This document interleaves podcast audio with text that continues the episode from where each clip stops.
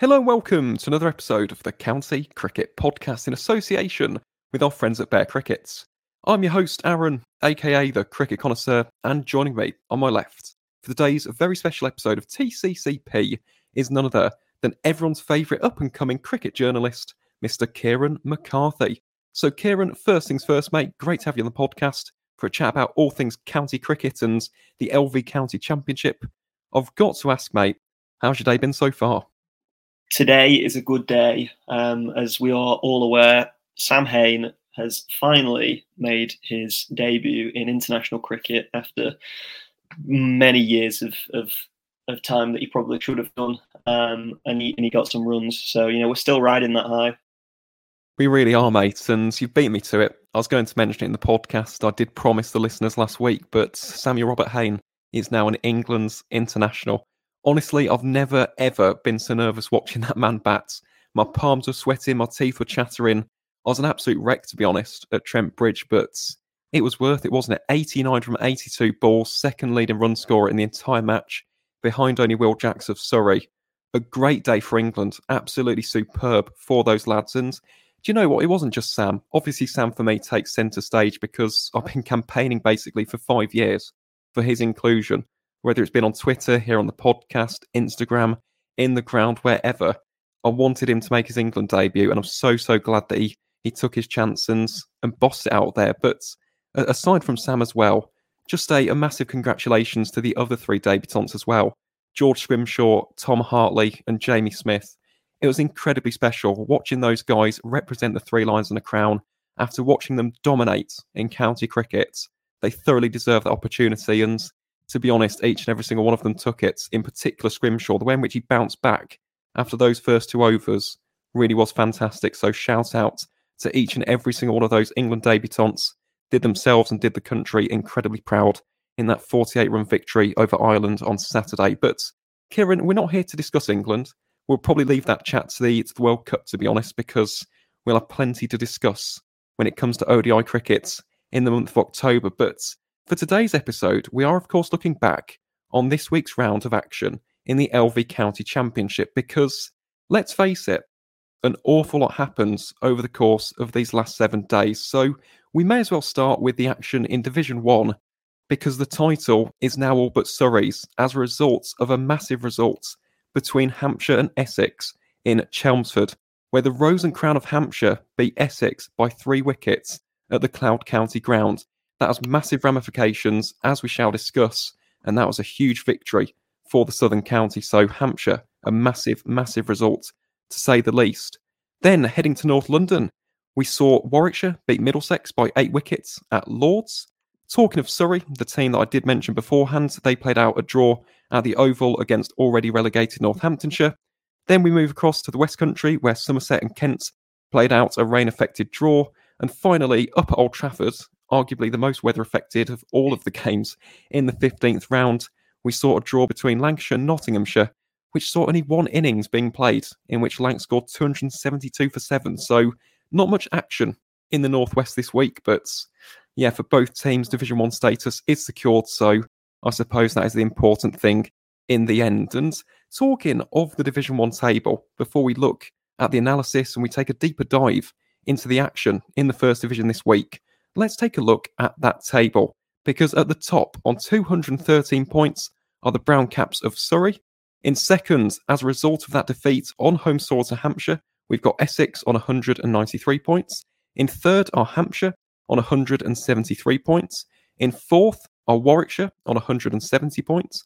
In fifth are Lancashire on 152 points. In sixth and seventh are Somerset and Nottinghamshire, respectively, on 140 and 129 points apiece. In eighth on 99 points are Kent.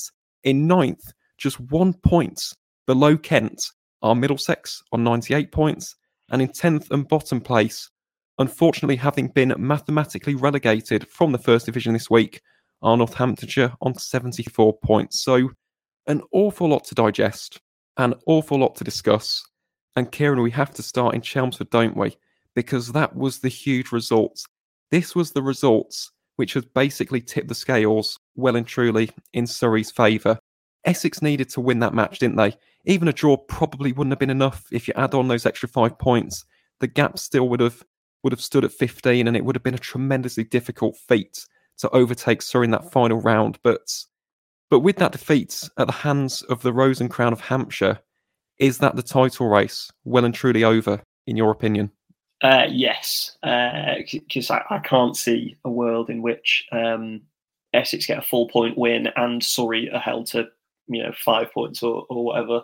Um, you know, it, Surrey can basically do it with just just bonus points, um, and I can't see them not um, not getting at least some of them, or you know, a draw or a win. Um, it would have been really interesting had had Essex won.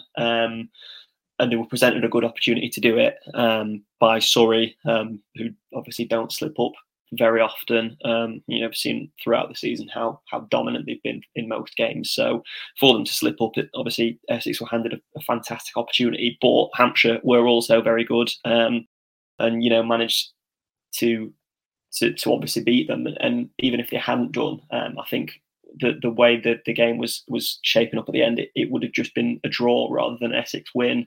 Um, there was one point on the last day where it could quite easily have been an Essex win, but um, James Vincent, Liam Dawson um, the game away from them, um, and yeah, basically has, has taken the title away from them and, and put one and a half Surrey hands on it. Well, let's just discuss that game in a bit more length because it was an incredible game, wasn't it? It was a very topsy turvy affair. There were times where Essex were well and truly on top. And then, of course, Hampshire came back into it. There was that crazy final day as well, where Essex declared 153 for eight. And I've got to ask your opinion about that. Did you agree with the declaration? Because we mentioned beforehand they couldn't afford to draw, but they really couldn't afford to lose. Because if they lost, the title would be well and truly out of their reach. And as a result, it now is. So, in terms of that declaration, do you think it was a little bit too bold, or do you think it was the right call in the heat of the moment? What did you make of Tom Westley's decision to declare on 153 for eight? I think it was it was quite a fair declaration um, in terms of it, it was in the sweet spot of um, one of the sides is, is probably going to win from that point. It, it gave Hampshire enough to go after um, so that Essex would have been able to take wickets. Had it been um, had they batted a little bit longer, um, it would have probably got to a point where Hampshire would have just dead battered and, and made sure that Essex couldn't win. Um, whereas, you know, where they got to, Hampshire were obviously attacking, um, and that that paid dividends for Essex in, in the opening stages of, of the final innings when they had uh, Hampshire not very many for four. But then, obviously, James Vincent and Liam Dawson, as I previously mentioned, took the game away, um, it, it could have very much gotten to a point had one or two more quick wickets fallen um, at that point, and and if um, one or both of, of Dawson and and Vince got out, um, Essex probably would have won the game. Um, but it, it was it, it, was a very good um, pair of innings from from both of those guys, um, and it was a li- little bit sort of like like a, a, boxing match in the sense that Hampshire was sort of up against the ropes and and just started throwing haymakers. Um, I mean, one of the one of James Vincent's first five or ten balls, he spanked over the top for six, and it was just sort of like a a declaration of, of his mindset that he was going to come out and, and try and score and, and not let the wickets that had gone before him um, dictate you know where the game was going to go, um, and and the attacking cricket that him and and Liam Dawson played made it so that once it got to the back end, and, and even though both of those guys did get out towards the end, um, it wasn't too difficult a task um, for either um, for any of the Hampshire batters below them to to get to. But I, I, certainly think it was it was the right decision for Essex to declare because you know, I, I, as I mentioned, a draw wouldn't have done much for them. Obviously, they've been in a slight better position, but you know they were going for the win, they were attacking, and and I like the decision, and I think that was the best chance of getting a result. Um, so you know, even though it didn't go their way, at least they can say you know they, they tried to to set up a game, and you know it didn't go their way, but it, it looked like it would have done at one point, and it was just a couple of very good innings that that ensured that they couldn't win. It certainly was, and it was a crazy final day, wasn't it, that we saw in Chelmsford this week? Because, as you mentioned, Ciaran, Hampshire got off to an absolutely diabolical start, didn't they? They were 32 for four within 11 overs, and then James Vince and Liam Dawson completely flipped the scripts on its head 184 runs for the fifth wicket, an outstanding partnership. It really was completely changing the narrative of this game. James Vince scoring 89 and Liam Dawson manufacturing a masterful 119 from 150 balls, which included 16 boundaries. Love the way in which he took the attack to Matt Critchley and Simon Harmer in particular as well. I thought it was a magnificent knock from the Hampshire rounder. And again, if we're looking at the bigger picture, because over this winter, England do travel to India. We've got a test series in India on tracks which are going to be quite spin conducive. Just looking at them on paper, I've got to ask the question, Ciaran will Liam Dawson be on that plane? Because you look at the stats from this season 793 runs at an average of 41.73. So he's the club's third leading first class run scorer in 2023.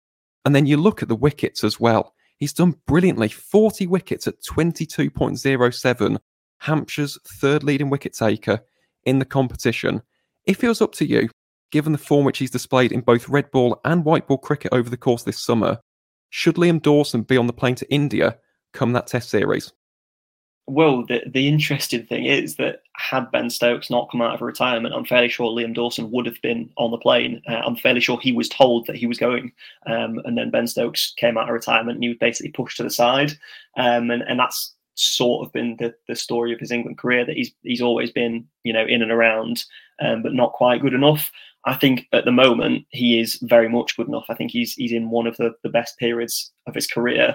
Um, and you look at what he's done in, in one day cricket recently, the seven for 15 against uh, Warwickshire in the, the semi final of the, the one day cup, and then a, a very important innings um, in the final of the one day cup. Obviously, wasn't able to get Hampshire over the line, but um, it was a valuable knock nonetheless. Um, obviously, the, the spinners that, that are ahead of him, um, Adil Rashid is is obviously you know going to be in England's um, squad, and he's basically one of the first names on the team sheet. Um, I think Moeen Ali similarly, just because he's so good with the bat, um, and Liam Livingstone obviously offers, you know, a bit of everything, can hit the ball a long way, um, and and you know can bowl both types of spin. Um, I think in reserve. It's obviously a toss-up between Liam Dawson and, and Rehan Ahmed, and I think it's it's essentially um, just you know what what either of those brings you. I think um, with the bat, Dawson's probably your better option, even though Ahmed is an exciting batter um, and has that explosive nature about him. Whereas Dawson, you'd say, is a little bit more measured. I think it's it's really just what you think who who you think's going to you're going to get the most out of with the ball um, in those conditions. I think Dawson's obviously obviously going to be your more consistent bowler, um, but might England potentially see Rehan Ahmed as, as your more um, sort of wicket taking bowler, potentially so. Um, so it's really just a toss up of, of, if you're wanting control or if you're wanting someone who might go for a few more wickets and uh, might go for a few more runs, um, but take wickets. And I think because of that, I think Rehan Ahmed probably slightly above him in, in the pecking order. Um, and especially, you know, if it if it was that Adil Rashid was to get injured or, or whatever, I think they might favour um, Ahmed just because of wicket taking abilities. But then again, the experience of, of Liam Dawson would also be invaluable in that situation. So it, it's a really difficult question to answer. I think Dawson certainly deserves a chance um, to play for England. He was in the squad um, for the last World Cup, but but didn't play. Um, I assume that that Ahmed is probably just just ever so slightly above him. Um, and you know, looking looking to the future, that that might be the case with Ahmed. You know, growing and and getting better in both facets. And and obviously the, the, there's a lot of mention of him working on his, his leg spinner. Obviously he's got a very good googly as well. So I think although Dawson is deserving of a chance, I think Ahmed's probably slightly above him. Even in Test cricket, though, because obviously that's centred around the World Cup and, and white ball cricket. And fair enough, I do think Rehan definitely someone to invest in. That boy is going a long way in the game of cricket. He's got one of the most potent and, and destructive wrong in world cricket right now, if you were to ask for my opinion. But in terms of red ball cricket, yes, we have seen Rehan in Test cricket, had that memorable debut, took that five from Pakistan. Then, of course, you've got Jack Leach as well, who is the, the tried and tested spinner for England. In terms of Liam Dawson for that India Test series, do you think he can make a case for selection off of the back of these championship performances? Uh, I would have had him instead of Moeen Ali in the Ashes, to be honest. Um, just you know, from how well he's been playing this season. Obviously, Moeen Ali hadn't hadn't played red ball cricket for a year and a half, two years before that, um, and the fact that that he's now you know hung his hung his boots up again. Um, I don't see any any reason why why Liam Dawson shouldn't be there. But then again, you, you look at um, you know the guys that were taken to, to Pakistan last time in very similar conditions. It was Rehan Ahmed and Will Jacks. Um, obviously, Will Jacks was was more there for his batting, but took a six for, um, and Rehan Ahmed took a five for um, on debut, I believe. So again, um, I, I, would certainly have have Liam Dawson, but I, I have you know a, suspicion that um, that's possibly not the way that England are going to go. Um, then again, as I mentioned, he, he would have been on the plane to the World Cup had Ben Stokes not come out of retirement. So he's obviously you know up up there in the thoughts of, of England selectors. So potentially so. I, I would certainly certainly take him if he plays or not. Um, is another question, but yeah, I, I would have him in the squad for it. Yeah. Well, I definitely think he should be in and around the mix. But I suppose if we were to play some some devil's advocates, and I hate bringing up strike rate because it's something which was utilised against Sam Hain for years, but that the one thing which maybe could play on England's mind would be Dawson's strike rates in first class cricket this season, which is 56.2. So they, they usually look at players who are striking about 70, 80 in the modern game. So that might be something which just goes against him. But in terms of his spin bowling, he's been one of the best spinners in the country this season. And based off of performances, based off of the consistency, the reliability that he displays for Hampshire week in, week out, he should be going. If it was up to me, he would be on that plane, definitely giving Jack Leach some competition. So we'll wait and see. But a sensational innings from Liam Dawson and Hampshire ultimately getting across the line by just three wickets in that thrilling encounter at the Cloud County ground. And just on the flip side, Ciaran, aside from the, the discussion about Hampshire and Liam Dawson, we do have to discuss Essex because unfortunately this does appear to be the end of the title hopes in 2023. But overall, how would you rate their season? Because they have gone toe to toe with Surrey for, for 13 games, haven't they? They've brought them all the way to the finishing line. They've been a fantastic competitor. It goes back to that old saying of it takes two to tango, and Essex have definitely played their part. How do you summarise their season in 2023, especially considering the fact that they finished fourth last season? So they have improved. How do you look upon their season ahead of this final round of fixtures in the first class format? I think they've been fantastic. I, I, think they have been the second best side um, in the division, other than Surrey. Um, I think you know you look at the, the batting ranks. Um, Tom Westley's been one of the best players in county cricket um, this season. Alastair Cook, um, you know, timeless, has just been phenomenal. Dan Lawrence um, has been as dangerous as he ever is. Um, Matt Critchley, both sides, has been phenomenal. And then you look at the bowlers. Um, Jamie Porter and Sam Cook opening the bowling have, have been phenomenal. Um, they've both taken bags of wickets between them. Obviously, Simon Harmer goes without saying has taken a lot of wickets and has been a very important cog.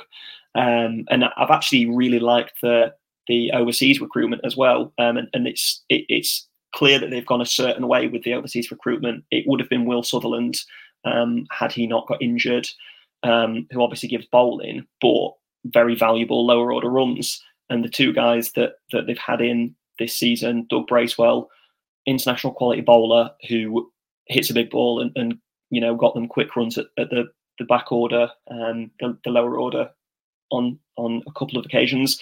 Umesh Yadav, the exact same thing. Um, he hit 13 off three balls in the second innings this game and, and hit a 50 off 40, 45 balls or whatever. Um, so, you know, the, the recruitment ha- has been very obviously that, you know, they want somebody who who's going to take wickets um, and they've had international quality bowlers that, that have been able to do that. And they've also been able to add runs at the bottom quite quickly. So once you're already 300, 400, and then you've got guys that can hit you a quick 30, 40, 50 and set up a declaration and set up a game as they tried to do here. Um, and I, I, recall Doug Bracewell um, having a similar knock earlier in the season. Um, you know, they've, they've been a very good side because those players have, have bedded in perfectly. Um, I think, unfortunately for them, um, what they either certainly are losing in Dan Lawrence and what they might be losing in Alastair Cook means that next season they possibly won't be in this position because there are other sides that are probably going to improve, um, and I'm not sure how much they improve from from this season to the next. I think they, they actually get a little bit worse. Um, so unfortunately for them, if uh, the title has gone, which it looks like it has, they might not be in and around it for for the next couple of seasons. That's an incredibly interesting point you make there, because there is a lot of uncertainty, isn't there? In particular around Sir Alastair Cook, because there, there was something in the press, wasn't there, about him retiring at the end of this season. Essex then released that statement saying that it wasn't true and he's still mulling over his future. He would be a massive loss, wouldn't he? Because even at this stage of his career, given the fact that he's achieved everything, he doesn't need to be playing for Essex, but he loves this club. He absolutely loves county cricket, loves churning out runs in the county championship, and yet again, he's been one of their most consistent performers. He scored over 500 runs yet again in a county season. So if they lost him, you have a massive void at the top. And I completely agree with the analysis about Dan Lawrence as well. How on earth do you replace him? I know they've got Jordan Cox to come in, and he will provide quality. He'll provide that almost similar Bazball style of, of cricket to Dan Lawrence, but it, it's going to be very, very different, isn't it? That top order, if Sir Alastair Cook goes, and of course, the bringing in of Jordan Cox as replacement for Dan Lawrence, it's going to have a different balance and a different feel to it. So it will be interesting for Essex. And again, I do think recruitments will be a huge factor for the Southern club heading into the future. But in terms of this season, they should be tremendously proud. As we both said, Ciaran, they, have gone tete a tete, haven't they, with, with Surrey? They've been a fantastic contender, definitely worthy of second place, if not first, to be honest, at times this season. And you spoke about Tom Westley. He's been so consistent, Mr. Reliable for Essex, one of three men in Division 1 this summer to have scored over a thousand runs alongside Josh Bohannon and James Rew. He's been exceptional. And then, of course, with the ball in hand, Jamie Porter taking over 50 wickets, Simon Harmer taking 60 wickets this season, the leading wicket taker in the entire division. Essex should be very, very proud of themselves. But I completely agree with the apprehension heading into the future. Some big decisions need to be taken down in Chelmsford if they are to overtake Surrey and become that red ball Titan, which they once were in 2017 and 2019. So interesting times in Chelmsford, to say the least. And we'll have to wait and see what happens over the course of this off season. But talking of Surrey, Ciaran, before we discuss another legend of county cricket in the same vein of, of Sir Alastair Cook, we have to discuss that game at the Oval because that was ridiculous, wasn't it? Let's face it, seeing Surrey being bowled out for 185 runs on home soil, not even getting a single batting bonus point, what did you make of that crazy game between Surrey and Northants in South London this week? For Northants, for the first obviously two innings, it, it, was sort of the perfect game for them. Um, they've struggled with the bat a lot this season. Um, those struggles seem to be nowhere to be seen. Um, Karun Nair, um, 150, just a phenomenal knock, and, and, has obviously you know added a lot to them. Um, you know, there are a lot of guys that that hit runs that um, it hasn't been the case a lot so far this season. So to put 357 um, past uh, Surrey bowling attack that features Kemar Roach, um, Dan Worrall, Jamie Overton, uh, Jordan Clark, Tom Lawes, all of which have, have been very good this season. Um, and then, you know, incredibly to to bowl them out for 185 um, was yeah, a phenomenal effort. Um, and it was just presumably a shock to Surrey that they had been done so cheaply because you know it's not something that you ever see. Um, even if you get through, you know, a few of the top order batters, um, there is all, always somebody there. We speak a lot about you know the depth that Surrey have got in their their batting lineup. That there's always always someone down at the bottom end that that can sort of dig you out of a hole.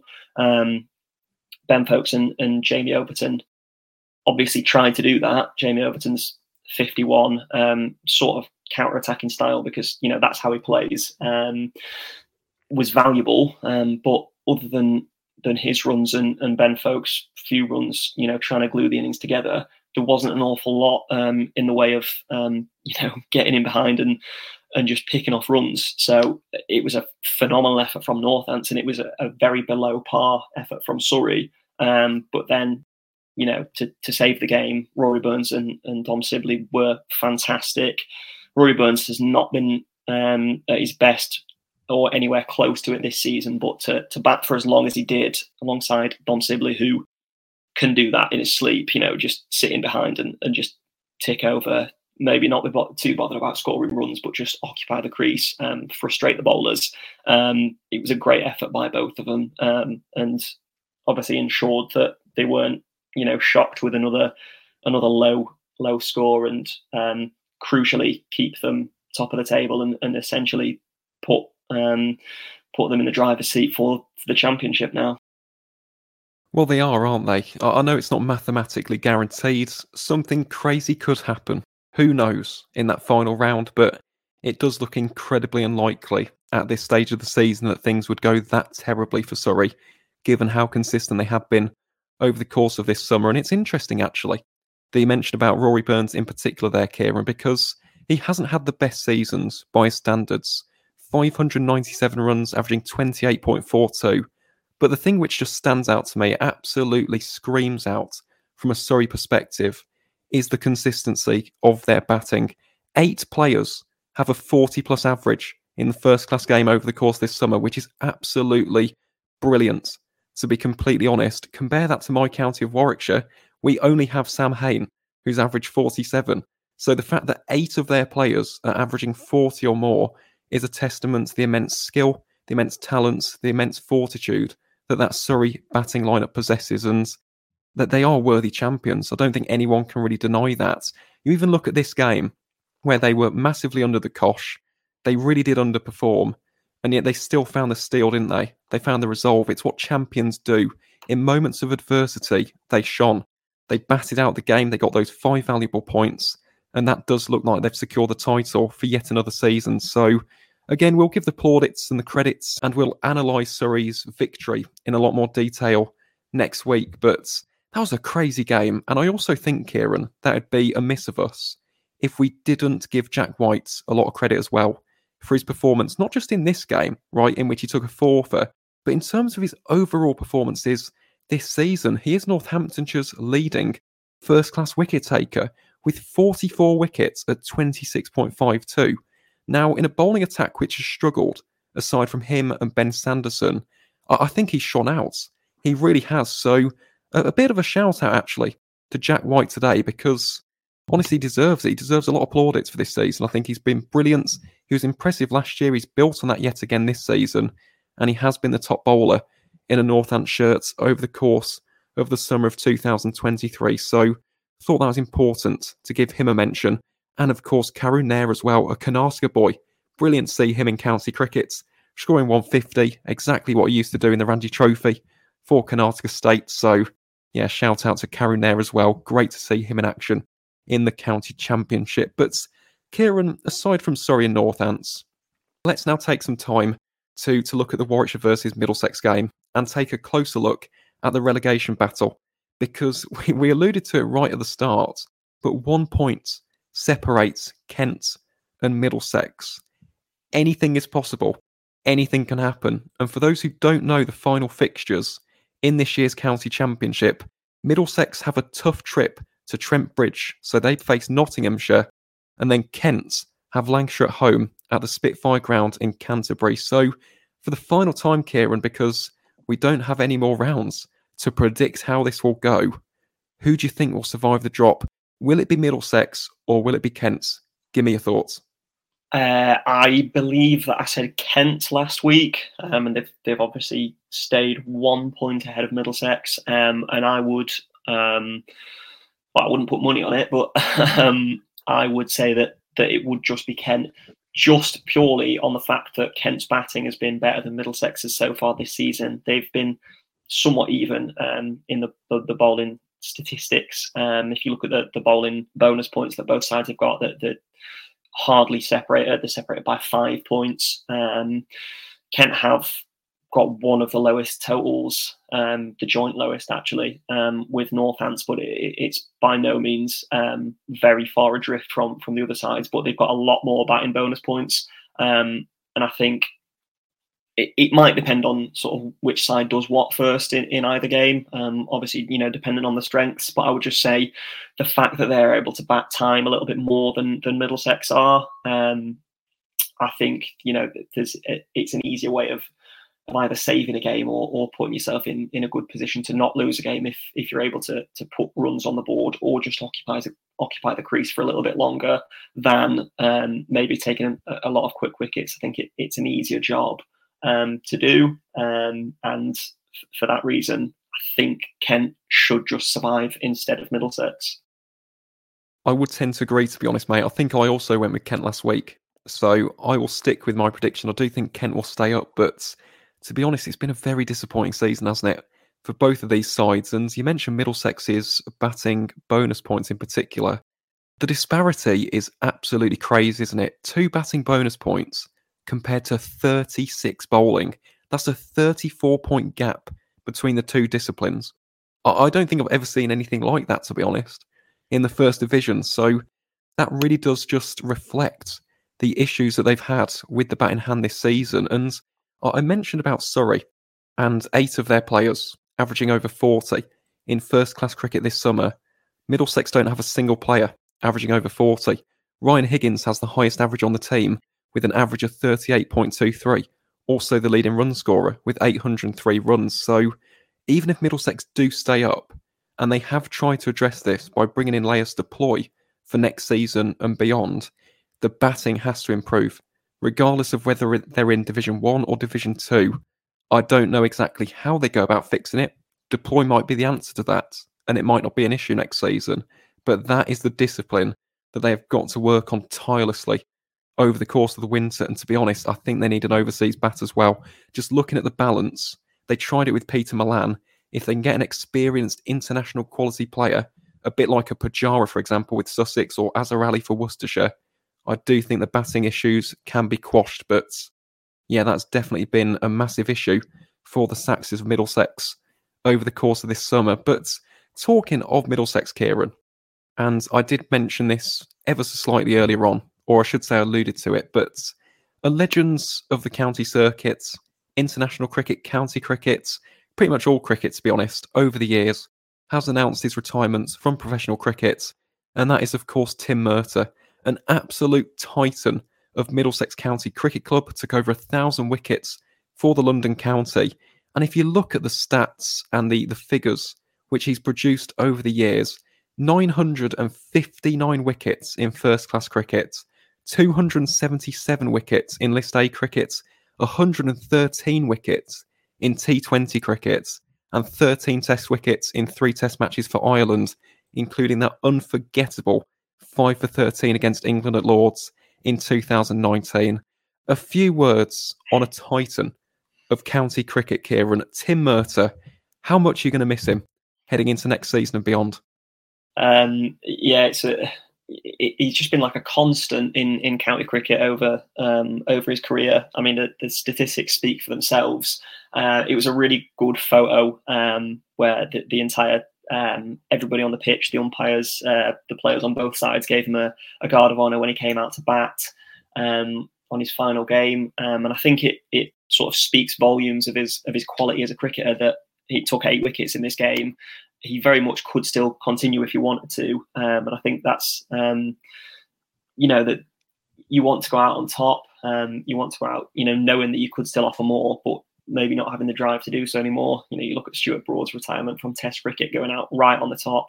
Um, for him, it, it, will be a disappointment um, a little bit if if his side aren't don't stay in, in Division One for next season. Um, obviously it won't matter to him because he won't be playing, but you don't want to leave um, seeing your side go down. But um, yeah, I think it, it, it just it's an indictment of, of how good of a cricketer he, he, is and, and has been throughout his career that that he's still managing to take a lot of wickets at this stage in, in his career. Um, and you know, it, it shows that that he's still still good enough and and has been good enough for for so many years. I mean, to be to be 42, um, 42 years old, and, and still be taking the wickets that he is, um, and bowling, you know, quality spells and, and taking a lot of wickets, and, and just generally being a, a fantastic cricketer. Um, not only um, his his quality on the field, but you know, just sort of his character to, to keep wanting to do that and to, to have the drive to, to still be as, as good as he has been um, through the late stage of his career. So, um, you know, massive respect to him. Um, and and even though you know Middlesex might go down, um, he has continued fighting right right to the end. He certainly has, Ciaran, and he's been like that his entire career, hasn't he? Tim Murtagh, he just doesn't know how to give up. And that is a wonderful, wonderful trait. It's a wonderful characteristic for any cricketer.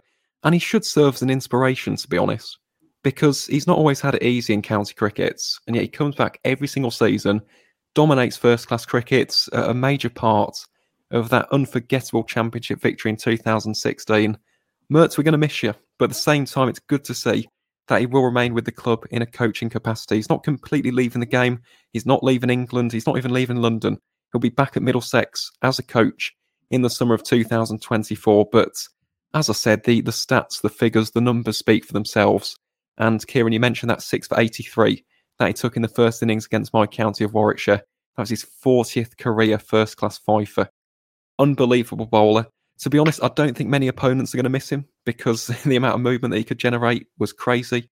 Always in the wickets, but again, for us as county cricket fans, as appreciators, as, as lovers of the game, we are going to miss watching Tim Murtagh in action. So, wishing him all the very best of luck heading into to next season and, of course, the years beyond in his new coaching role. But uh, aside from Murtagh as well, Ciaran, Jack Brooks leaving Somerset as well.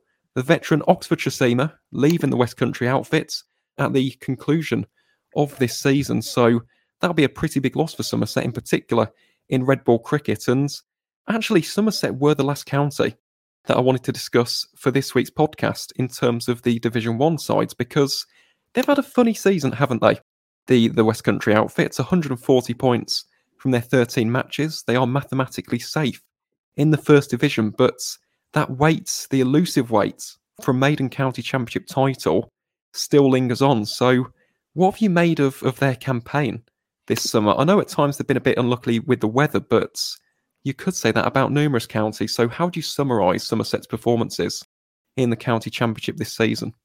Uh, I seem to recall. I can't remember if I said it in the in the preview show, but I was actually worried that they might be down there um, at the start of the season.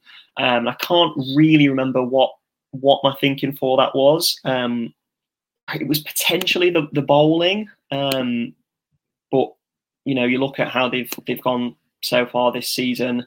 Um, the bowling points haven't been a problem. The batting points haven't really been a problem. Um, obviously, they, have lost four games. Um, they, they've they've only won three, but they've you know they've drawn enough games to to stay afloat. Um, they've had a lot of good performances by by a lot of players. Um, you look at, at the likes of Lewis Gregory has been you know very good all season. Um, the signing of Tom Kohler Cadmore has been a, been a very good one. Um, you know the explosivity that that he's he's shown, and James Rew has been you know, one of, if not the best batter um, in the championship so far this season, um, or certainly in, in Division One. Um, it would be unfair to, to say that Alex Lees hasn't been in that conversation as well, but obviously playing in Division Two.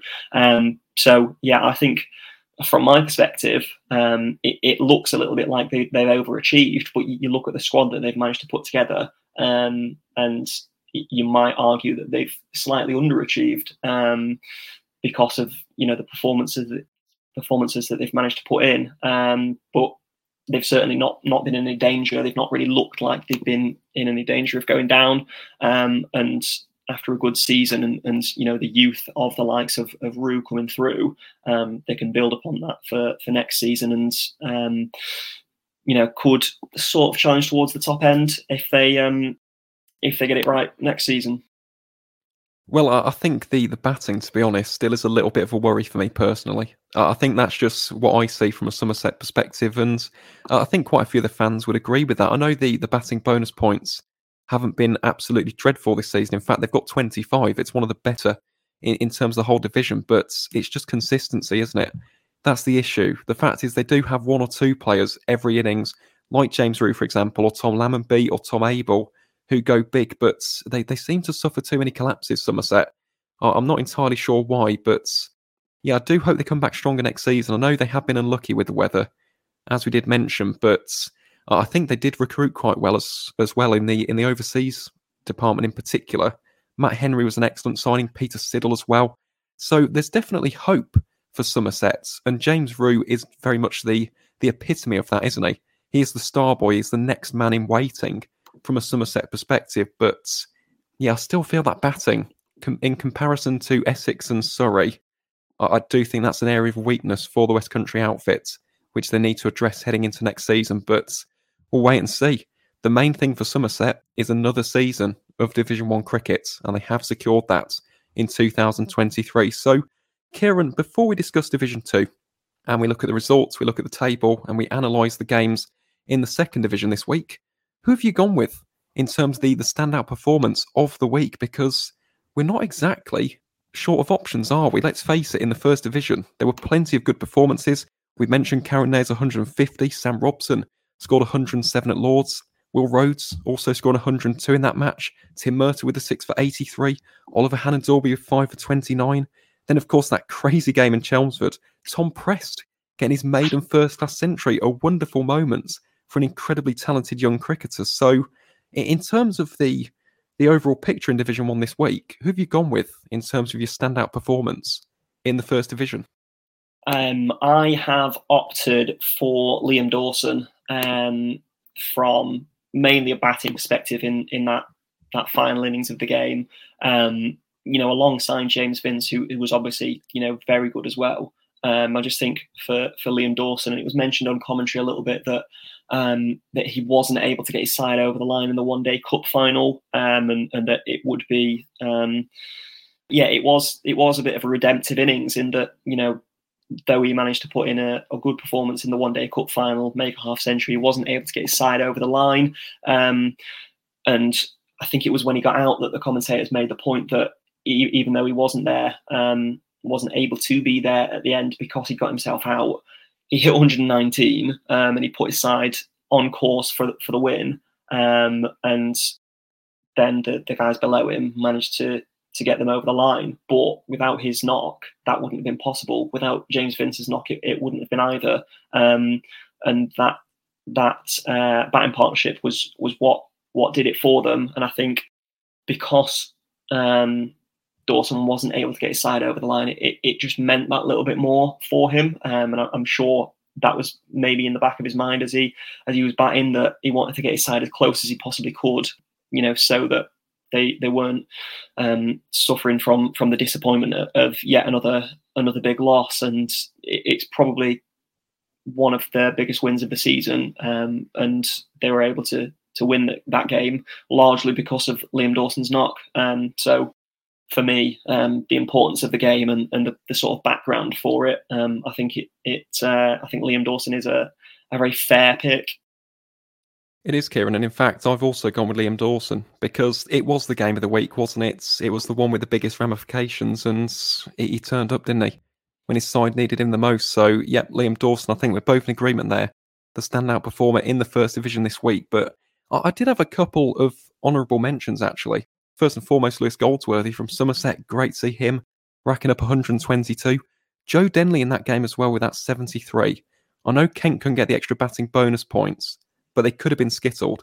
Without his knock, him and Marcus O'Riordan with that partnership, gritty, steely, determined partnership, if they would have been steamrolled at that moment in the game, it could be a very different picture heading into this final round of action. So, Joe Denley, 73, I also think does need a bit of a mention. And finally, just from a personal perspective, Matthew Hurst. Scoring 54 not out on, on first class debut. Great to see the young Lancashire wicketkeeper in action and definitely took his opportunity on his debut for the Red Rose. So, again, lots of performances in the first division this week in what was a very, very rain affected round. But again, as has been the case on many an occasion over the course of this summer, the first division definitely has provided the goods with both the bats and the ball in hand. And Ciaran, it hasn't just been the first division, has it? Over the course this season, of course, the second division has also provided us with plenty of thrills and spills over the course of these last few months. So let's take a look at the results in Division 2 at the conclusion of the 15th round. Starting first and foremost in Worcester, where Worcestershire and Durham played out a high scoring draw at New Road.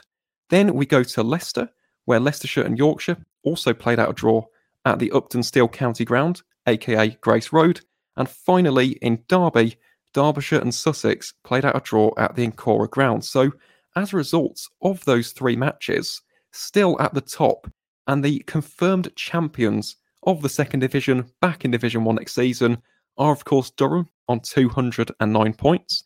In second are the Pears of Worcestershire on 162 points. They only need two more points and they will join Durham in the first division next season. So, again, Worcestershire all but promoted by an absolute miracle.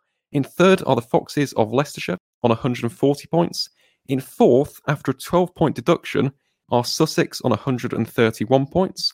In fifth, also on 131 points, are Glamorgan. In sixth, are Derbyshire on 104 points. In seventh, are Gloucestershire on 95 points. And in eighth and still bottom place of Division 2 are the White Rose of Yorkshire on 89 points. So, Ciaran, I suppose we have to address the elephant in the room, which is, of course, Sussex, because let's be honest, it's been an incredibly embarrassing week for the Martlets, both on and off the field, I suppose, in particular, as a result of the fallout from the Leicestershire game. Because we didn't really touch upon it, but there were some pretty ugly scenes in that match. And I think that myself, yourself, and Matt as well, we were all a little bit caught up in the in the fact that Sussex could get promoted. But their ill discipline in that match has ultimately cost them the season, hasn't it? It's cost them promotion. It's cost them the, the use of Pujara for this week because the captain was suspended as a result of those discipline offences mounting up. Then, of course, you have Tom Haines and Jack Carson being suspended by the club for that ill discipline, in particular Carson's. I still can't believe he, he did that. He tried to trip Ben Cox up in the middle of a match. Could not believe it. I really couldn't. And then just the, the final nail in the Sussex coffin for this week, there is an ECB investigation going on against Greek seamer Ari Karvelas for an alleged racist remark against Leicestershire overseas player Umar Amin. So, in terms of the past few days, what on earth have you made of the events that we've witnessed down on the south coast this week?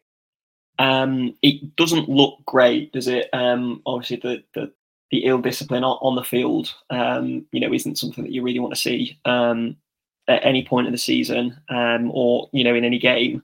Um, and I think it it's it sort of looks embarrassing on them because they would have had the chance to to be promoted um, along with Durham had um, they not been given the points deduction, and also the fact that they they beat Leicestershire uh, in that game. Um, so it's sort of like you, you, didn't need to, you don't need to anyway. Um, but you know they were on top um, for the majority of that game. Leicestershire, had they won it, it would have been a phenomenal win. It would have been you know, probably the best win that anybody's had all season, chasing the mammoth total of 499 or whatever it was.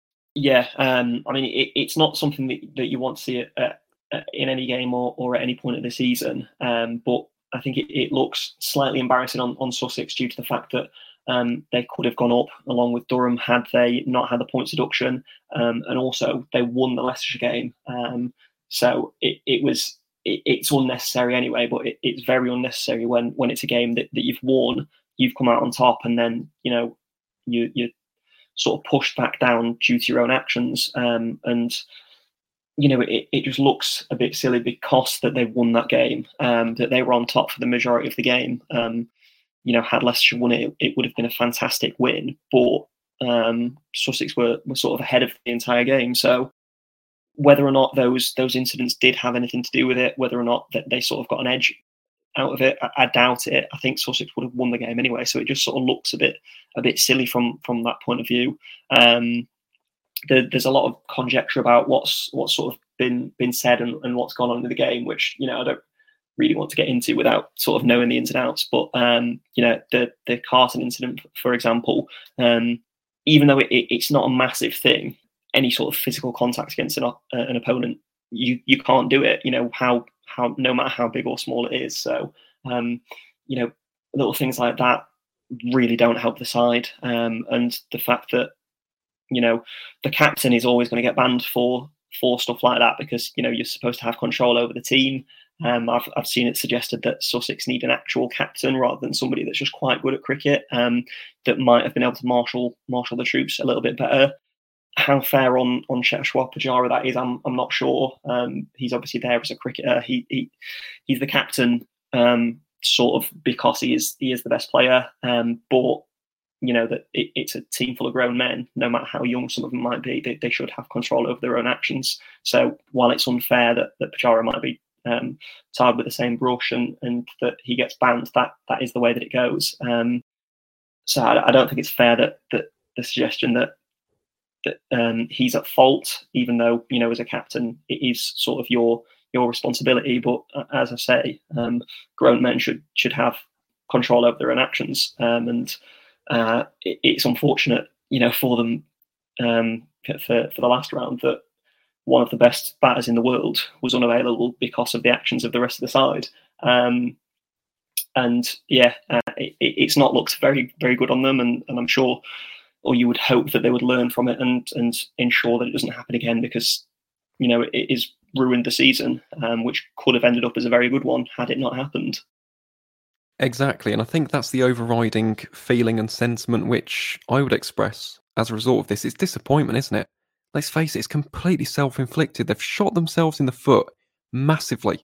And to be honest, I do give credit to Paul Farbrace for being strong and actually going, you know what?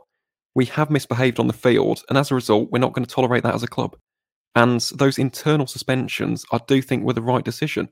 I also do think that Tom Haines and Jack Carson will learn from this. I don't think they're idiots. I think they just got caught up in the heat of the of the moment. But again, they they overstepped the mark, didn't they?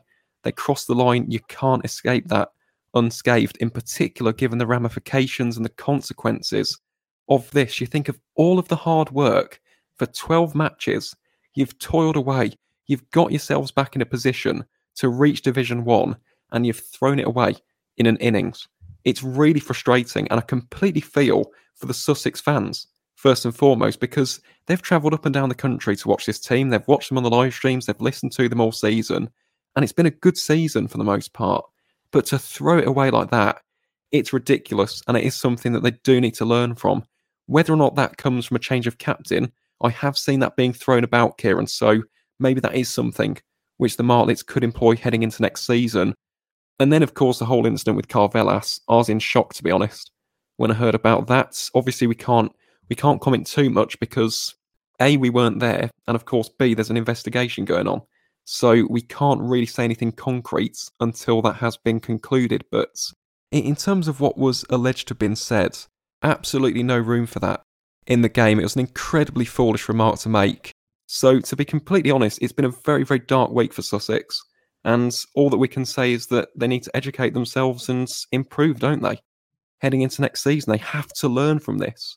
And if they do, they can have a good season. They can bounce back in 2024. But yeah, incredibly disappointed and yeah, a very, very underwhelming and anticlimactic way for their season to finish in the summer of 2023. But Ciaran, aside from Sussex and all of the negativity surrounding the Martlets this week, and to be honest, it's completely justified for this week, but going on to a team which obviously has had a bit more of a positive time this week, let's talk about Worcestershire because they deserve a lot of plaudits, don't they, for their performances this summer.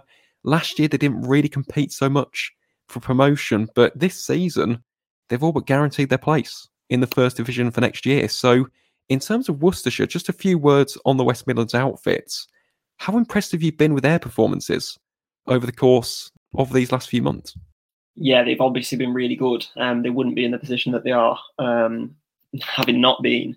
Um, and you know the bowling attack um, specifically has been um, the, the, the better suit, um, but both sides uh, of of the side have have managed to to win them a lot of games. Other than Durham, they've won the most games in in Division Two, um, and they've only lost two. So you know it, it's a side that um, you know are, are, are very together, um, and and they've they've got a good idea about how they're going to play the cricket, and they go about it, and they they do it very well. Um, this game, obviously, there, there wasn't you know much chance of a result. Only two innings being played. Um, the weather obviously um, hasn't helped there, but you know throughout the season, um, there's been a lot of players that have stood up and and you know held the hand up and and been difference for for Worcestershire. Um, whether or not they'll struggle next season because of a couple of exits, um, you know, particularly in the in the seam bowling department, um, and then you know you've got Jack Haynes as well. Um, but at least those guys that are leaving um, have you know put their stamp on the side and, and got them into a position that um, the rest of the squad around them um, they will hope will be able to come come together and, and have as good a season next year as they have this season and hopefully stay afloat. Um, as I as I mentioned earlier with with Essex, the the exits that they've got um, coming from the side this season um, into next season, it will be tough for them. The, the same goes um, to Worcestershire, but you know they they've put themselves in a good position this season, and and you know if, if they play like they have, um, regard, uh, regardless of um, the exits, um, they'll be a difficult side for anybody to play against. Um, they, they, have been all, all season, um, so it, it, looks very well, almost certain that they're going to be promoted, and obviously they've deserved it. They really have, and yeah, we mentioned about them all but being promoted. Let's face it, at this stage, it probably is because the gap between them and Leicestershire is now 22 points. I don't see Worcestershire not even getting two points. I just don't see a reality in which that happens, to be honest. So I do think Worcestershire are basically there next season. And a massive, massive factor in that has been the batting of Jake Libby, who has scored 1,012 runs, an average of 53.26 over the course of 11 matches this summer. He scored 300s, 550s. He's just a rock, isn't he? He is Mr. Reliable in that Worcestershire batting lineup. And we, we look ahead to next season. Rob Jones comes into the mix, Tom Taylor as well, obviously, from Northants on that long term deal. They have already made some acquisitions, but I, I do agree, Ciaran. I think the bowling does look a little bit light. I think they've got quite a bit of recruiting to do over the course this winter because they're losing Pennington, they're losing Josh Tongue, they've now lost Mitchell Stanley to Lancashire as well. So that that's a lot of of bowling quality gone there. But in, in terms of the batting, I do actually think they'll be okay. I know that a lot of Worcestershire fans have been a little bit apprehensive with the batting this season, and for the most part, I think they're right to have been because it hasn't been the best season for every single one of their players. But in terms of the the talent that that batting lineup possesses, I think they'll come back quite strong next season. I, I really do. You've got Azhar Ali in there again. You've got Jake Libby, Gareth Roderick, Adam Hose, who has previous Division One experience for Warwickshire. I, I do think Worcestershire will be okay in a batting sense. It's just the bowling. That's where I'm a little bit apprehensive. But again, there is still the off season to go, so we'll wait and see who Worcestershire recruits in that department. Wouldn't mind seeing Logan Van Beek back, to be honest. Just in terms of the overseas department, I think he'd be quite a good signing. But again, we'll wait and see what happens in the West Midlands over the course of these upcoming months. But yeah, shout outs to the whole coaching staff at Worcestershire and, of course, the captain, Brett D'Oliveira because they've done a wonderful job given all of the the instability, I suppose, and the uncertainty which has been going on at the club over the course of the summer.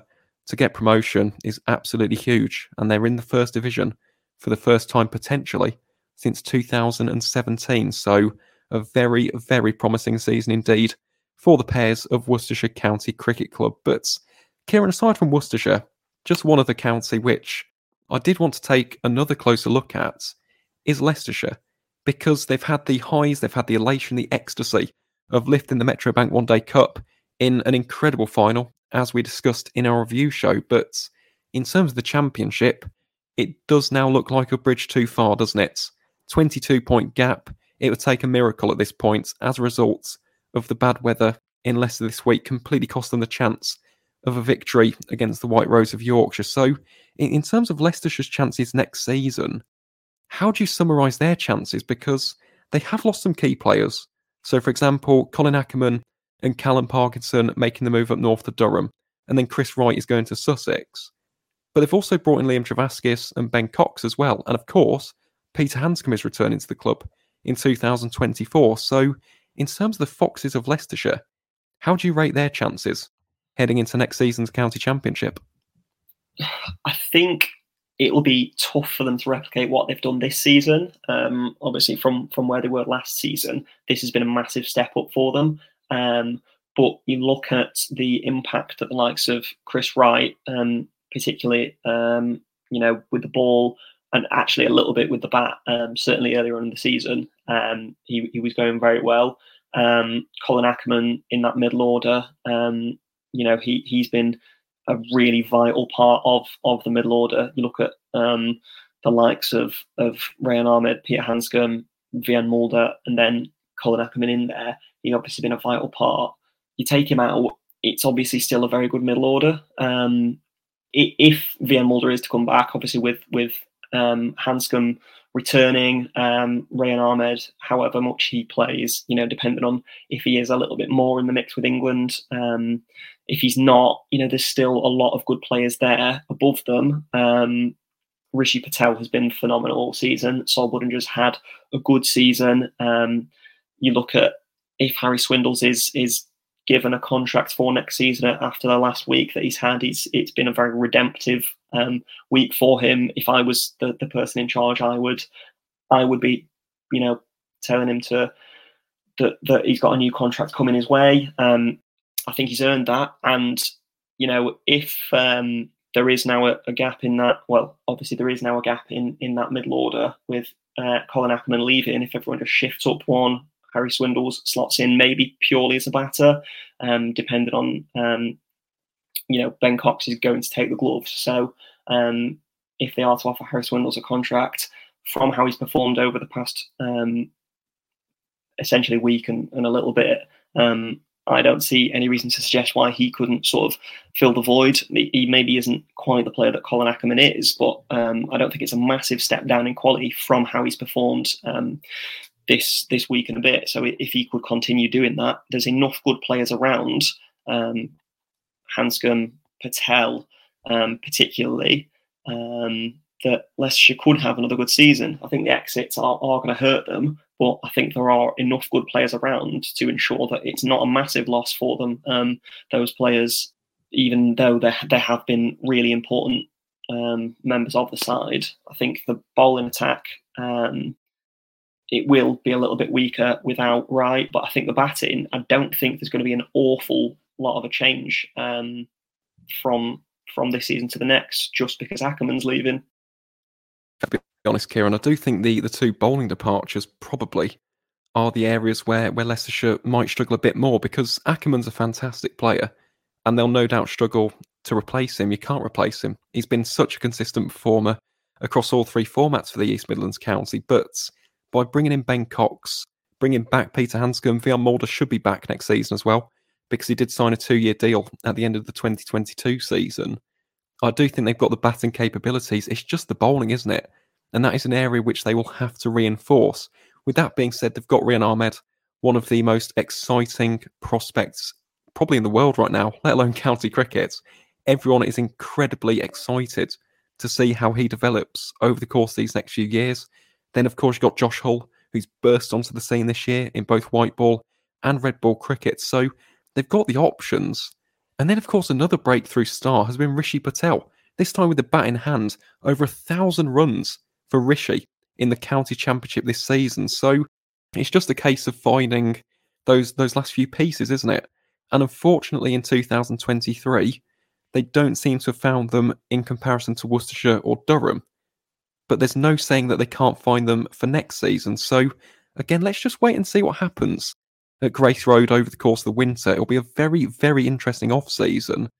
But if Leicestershire do make the right recruitments and they add the right pieces to that puzzle, they could be back in the first division for the first time since 2003. So we'll have to wait and see what happens. But yeah, either way, I do think 2023 has offered a massive, massive improvement for the Foxes. And they should be proud.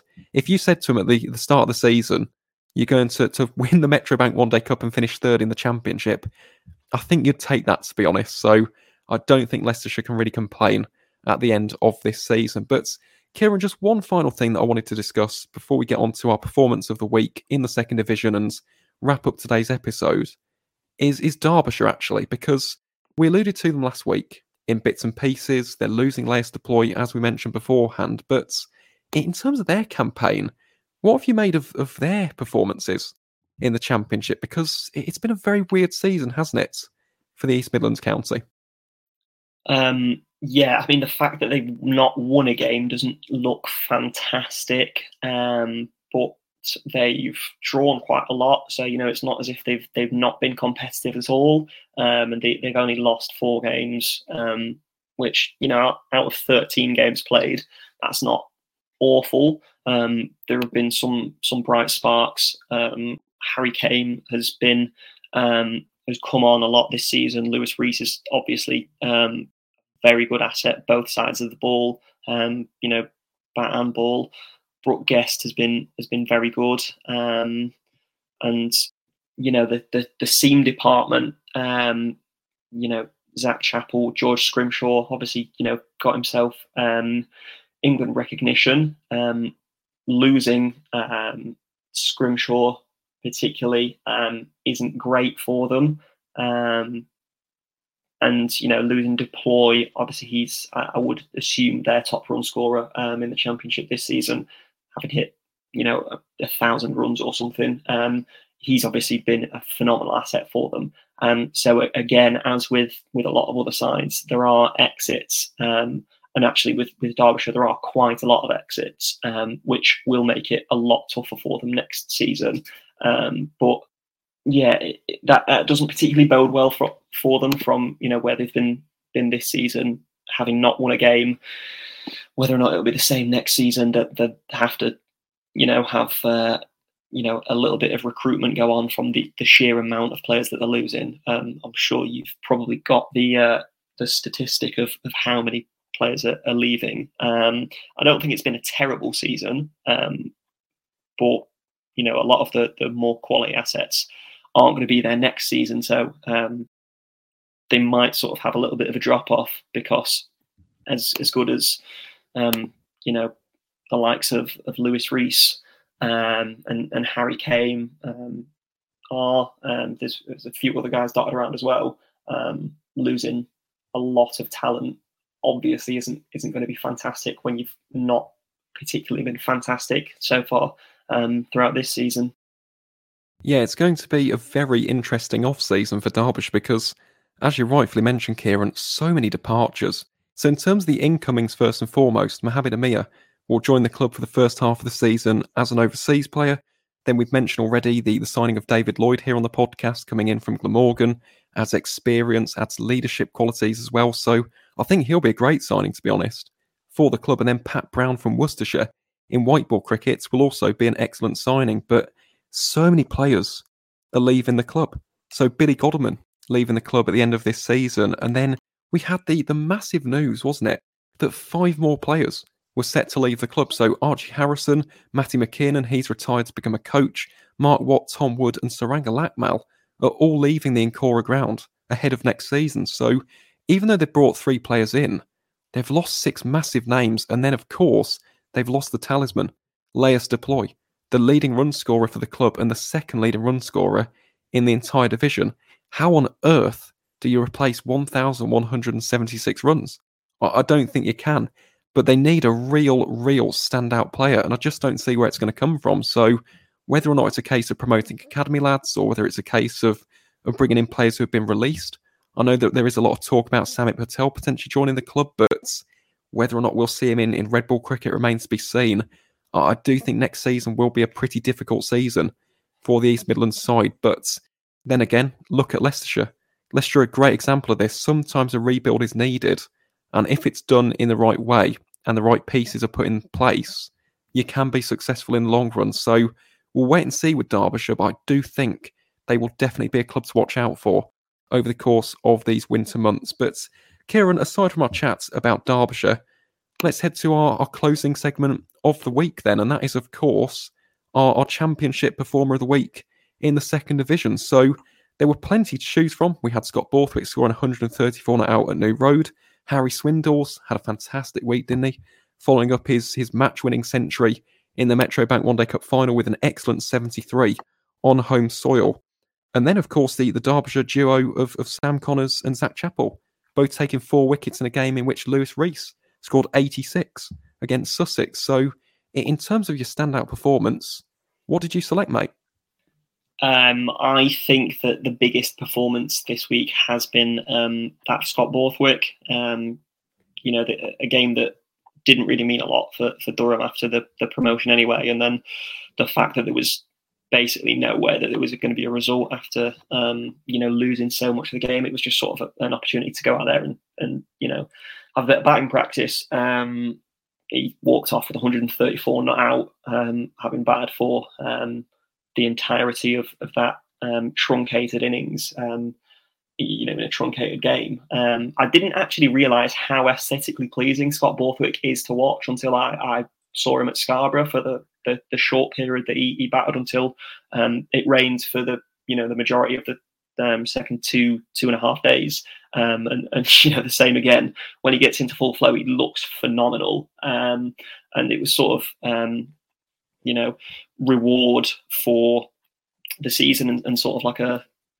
a, a fitting um, way to to go towards the end of the season that the captain would would hit an unbeaten century um, on the the sort of week that they are are crowned champions. So I think um, for the, the performance and, and how fitting it was, um, I have gone for Scott Borthwick.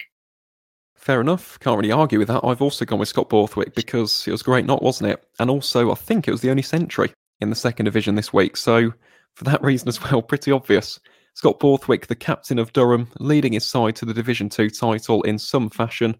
Yeah, definite standout performer of the week. And I suppose my honourable mention would be to Leicestershire's Will Davis, scoring 44 not out and then following up with a four for great week for him as well, after taking that incredible catch on the boundary in the final at Trent Bridge last Saturday. So, yeah, I think we're in agreement there, Ciaran. Scott Borthwick, the performer of the week, and yeah, it's it's still all to play for, isn't it? In particular, the bottom of the first division heading into the 16th and final round of action.